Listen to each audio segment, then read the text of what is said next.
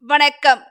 எங்கள் கதைத்துளி உங்கள் செவிகளின் பசிக்கு விதைத்துளி உங்கள் அனைவரையும் வரவேற்பது கதைத்துளி உங்களுடன் பேசிக்கொண்டிருப்பது உங்கள் காயத்ரி தேவி முருகன். நாம் இன்று அமரர் கல்கி அவர்கள் எழுதிய மாடத்தேவன் சுனை என்னும் கதையின் பகுதி இரண்டைத்தான் பார்க்கப் போகிறோம். இனி மாடத்தேவன் சுனை என்று பெயர் வர காரணமான கதையினை பார்க்கலாம். அமரர் கல்கி அவர்களின் எழுத்து நடைக்கு உயிர் கொடுத்து கதைக்குள் வாழ்வோமா? வாருங்கள். இன்று நாம் கேட்கப் போவது அமரர் கல்கி அவர்களின் மாடத்தேவன் சுனை. பகுதி இரண்டு.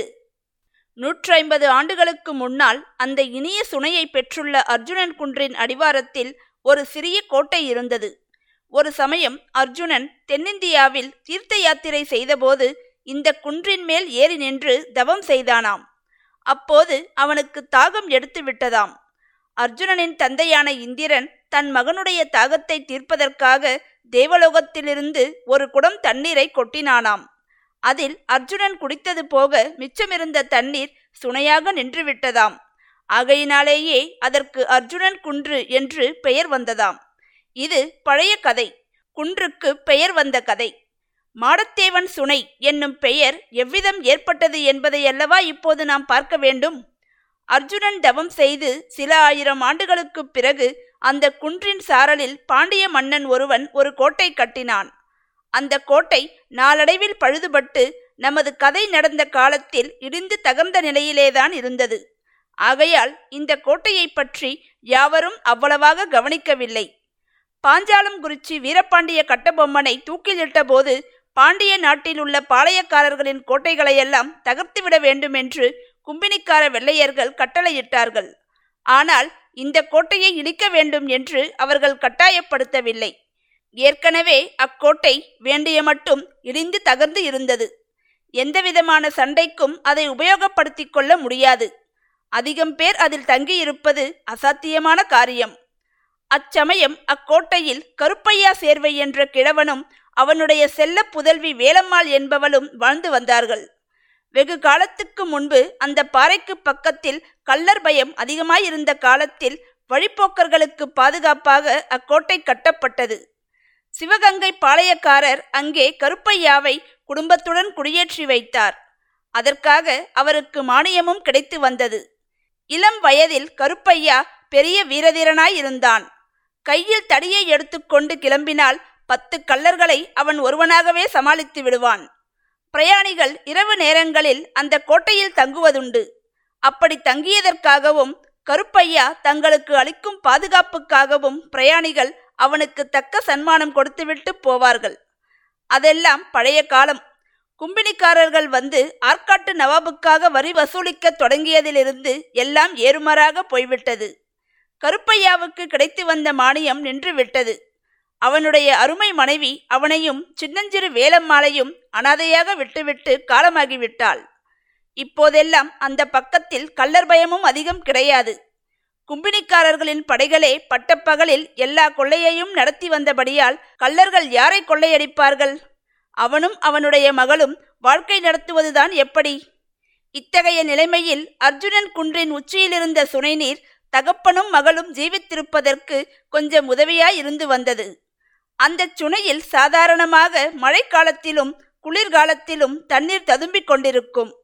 அதிலிருந்து ஒரு சிறிய அருவி கோட்டைக்குள்ளே புகுந்து ஒரு பக்கத்து சுவர் ஓரமாக ஓடிச் சென்று வெளியில் வந்து கீழே அடிவாரத்துக்கு செல்லும். அவ்விதம் குன்றின் அடிவாரத்துக்கு வரும் சுனை அருவி நீரை உபயோகித்து ஒரு வாலிபன் பயிர் தொழில் செய்து கொண்டிருந்தான். அவன் பெயர் மாடத்தேவன். சில சமயம் அவன் கேழ்வரகு பயிர் செய்வான். சில சமயம் வெள்ளரிக்காய் போடுவான். நல்ல உழைப்பாளி. ஆகையால் அவனுடைய தோட்டம் எப்போதும் குழுகுழுவென்றிருக்கும் அந்த பக்கமாக சாலையில் பிரயாணம் செய்கிறவர்கள் சற்று நின்று அந்த தோட்டத்தை பார்த்துவிட்டுத்தான் போவார்கள். அவர்களில் சிலர் மகிழ்ச்சியுடன் பார்ப்பார்கள். சிலர் பொறாமையுடனும் பார்ப்பார்கள். அவ்வாறு பொறாமையுடன் பார்த்தவர்களில் கருப்பையா சேர்வையும் ஒருவன். மாடத்தேவனுடைய உழைப்பினால் அவனுடைய காணி நிலம் நாளுக்கு நாள் செழிப்படைந்து வந்தது கண்டு கிழவன் மனம் புழுங்கினான்.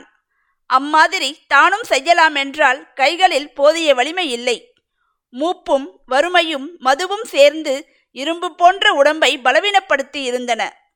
தனக்கும் தன் மகளுக்கும் அன்றாடம் பசி தீருவதே பெரும்பாடாய் இருக்கும்போது அவனுடைய கண்ணெதிரே புதிதாக வந்து குடியேறியவன் ஒருவன் நாளுக்கு நாள் செழிப்பாயிருந்தால் மனம் கஷ்டப்படத்தானே செய்யும்? எனவே சுனை தண்ணீர் சம்பந்தமாக கிழவன் தகராறு செய்ய ஆரம்பித்தான். தன்னுடைய கோட்டையின் வழியாகச் செல்லும் சுனை அருவி தண்ணீரை தடுத்து நிறுத்தி விடுவதாகச் சொன்னான். இதற்கு மாடத்தேவன் பயப்படவில்லை. சுனை நீர் உன்னுடையதா? அல்லது கோட்டைதான் உன்னுடையதா? சுனை நீர் கடவுள் அளித்தது. இந்த பாழடைந்த கோட்டையோ சிவகங்கை பாளையக்காரருடையது. நீ மட்டும் சுனைநீரை தடுத்து நிறுத்து பார்க்கலாம். நான் பாளையக்காரரிடம் போய் உத்தரவு வாங்கி வருகிறேனா இல்லையா பார்? என்றான் அந்த வாலிபன். பாளையக்காரனுக்கு இங்கே என்ன அதிகாரம்?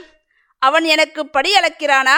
அந்த காலம் மலையேறிவிட்டது ஆனானப்பட்ட வீரபாண்டிய கட்டபொம்மனை கும்பினிக்கார வெள்ளையர்கள் புளிய மரத்திலே தொங்கவிட்டு விட்டார்கள். இந்த பாளையக்காரன் என்னை என்ன செய்துவிட முடியும்? கோட்டை என்னுடையது. நான் இஷ்டப்பட்டால் அருவியை தடுப்பேன்.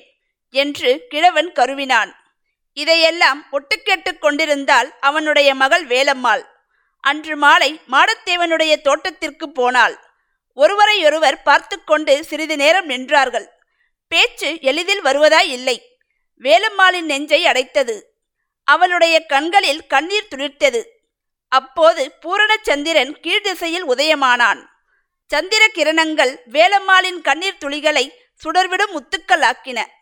அதை பார்த்த நிமிடத்திலேயே மாடத்தேவன் வேலம்மாளின் கொத்தடிமையானான். பெண்ணே இந்த நேரத்தில் இங்கே தனியாக ஏன் வந்தாய்? உன் அப்பன் பார்த்தால் என்ன சொல்வான்? என்றான். ஏற்கனவே அவர்கள் ஒருவரையொருவர் பார்த்து கொண்டதுண்டு. எட்ட நின்று பேசியதும் உண்டு. ஆனால் மாடத்தேவனின் தோட்டத்துக்குள் வேலம்மாள் பிரவேசித்ததில்லை. மாடத்தேவன் இப்போது கேட்டதற்கு உன்னிடம் ஒன்று கெஞ்சி கேட்டுக்கொள்வதற்காக வந்தேன் என்றாள் வேலம்மாள். கெஞ்ச வேண்டாம் உத்தரவு போடு என்று கூறினான் மாடத்தேவன். என் தகப்பனாருக்கு வயதாகிவிட்டது தள்ளாமை வந்துவிட்டது. இன்னும் சில காலம்தான் உயிரோடு இருப்பார். அவர் இருக்கிற வரையில் இந்த இடிந்த கோட்டையும் மலை மேலுள்ள சுனையும் அவருடைய உடைமைகளாகவே இருக்கட்டும். அவர் போகும்போது இதையெல்லாம் கொண்டு போகப் போவதில்லை. அவருக்கு பிறகு நான் இங்கே தனியாக இருக்க மாட்டேன். அப்புறம் நீயே இதையெல்லாம் வைத்துக்கொள். நான் போட்டிக்கு வரவில்லை. கொஞ்ச நாள் பொறுத்து கொண்டிரு என்றாள். பெண்ணே கோட்டை சுனை இந்த தோட்டம் குடிசை எல்லாம் உன்னுடைய உடைமை நான் உன்னுடைய அடிமை.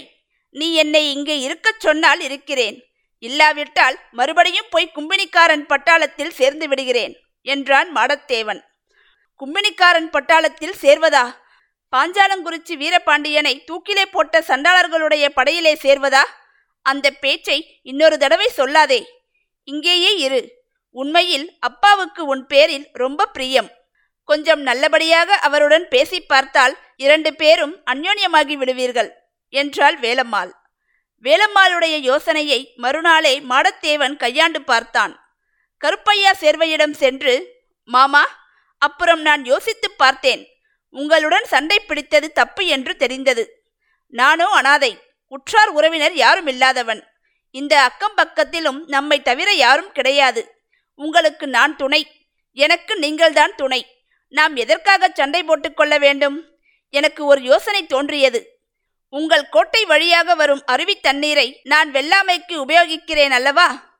அதற்கு பதிலாக என்னுடைய நிலத்தில் விளைவதில் நாளில் ஒரு பாகம் கொடுத்து விடுகிறேன். என்ன சொல்கிறீர்கள்? என்றான். தம்பி அப்படி வா வழிக்கு. இந்த அறிவு உனக்கு முன்னாலேயே ஏன் இல்லாமல் போயிற்று?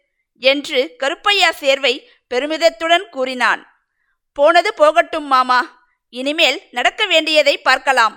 ஒரு நாள் என்னுடைய தோட்டத்துக்கு வந்துதான் பாருங்களேன் என்று மாடத்தேவன் ஆவலோடு கூறினான். அதற்கென்ன? வருகிறேன். எப்போதாவது உனக்கு கூடமாட ஒத்தாசை செய்ய வேண்டுமானாலும் சொல்லு. நானும் வேலம்மாளும் எங்களால் முடிந்த ஒத்தாசை செய்கிறோம். என் மகள் எப்பேற்பட்டவள் என்று உனக்கு தெரியாது. அவள் கண் பார்த்ததை அவள் கை செய்யும். என்றான் கிழவன். நன்றாய் இருக்கிறது மாமா. தள்ளாத கிழவராகிய உங்களையும் உங்கள் மகளையும் வேலை செய்ய சொல்வேனா? நீங்கள் எப்போதாவது வந்து என்னை பார்த்து கொண்டிருந்தாலே போதும்.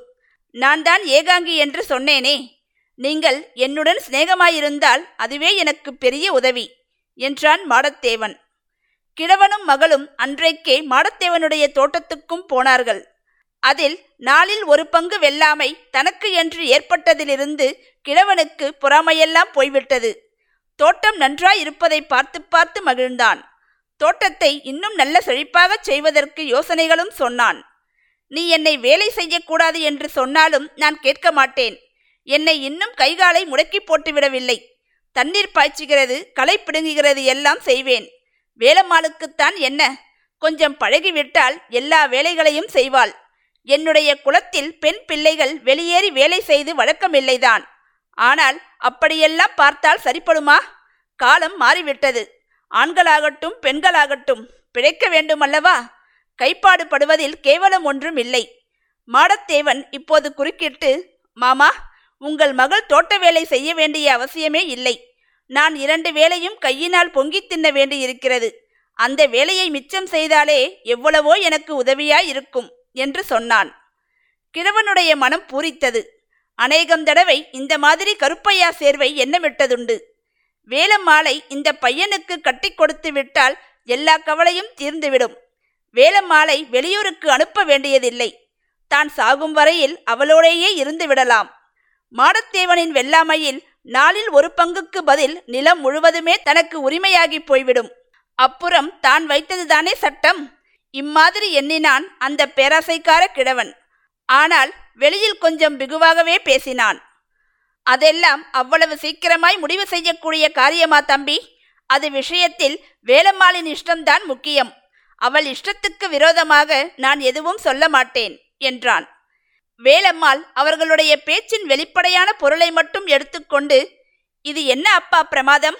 இரண்டு பேருக்கு சமைப்பதற்கு பதில் மூன்று பேருக்கு சமைப்பதில் எனக்கு என்ன கஷ்டம்? இவர் வேண்டுமானால் தினம் நம் வீட்டுக்கு வந்து முன்னோடு சாப்பிடட்டுமே. இவருக்கும் சேர்த்து சமைப்பதில் எனக்கு ஒரு கஷ்டமும் இல்லை என்றாள். உனக்கு கஷ்டம் இல்லை என்றால் எனக்கு என்ன ஆட்சேபனை? என்றான் கிழவன் கருப்பையா சேர்வை. இனி நடக்கப் போவது யாது? என்பதை நீங்கள் தெரிந்து கொள்ள வேண்டுமென்றால் இந்த கதையை தொடர்ந்து கேட்க வேண்டும். நாம் கூடிய விரைவில் பகுதி மூன்றில் சந்திக்கலாம். அதுவரை உங்களிடமிருந்து விடைபெறுவது உங்கள் காயத்ரி தேவி முருகன். நன்றி வணக்கம்.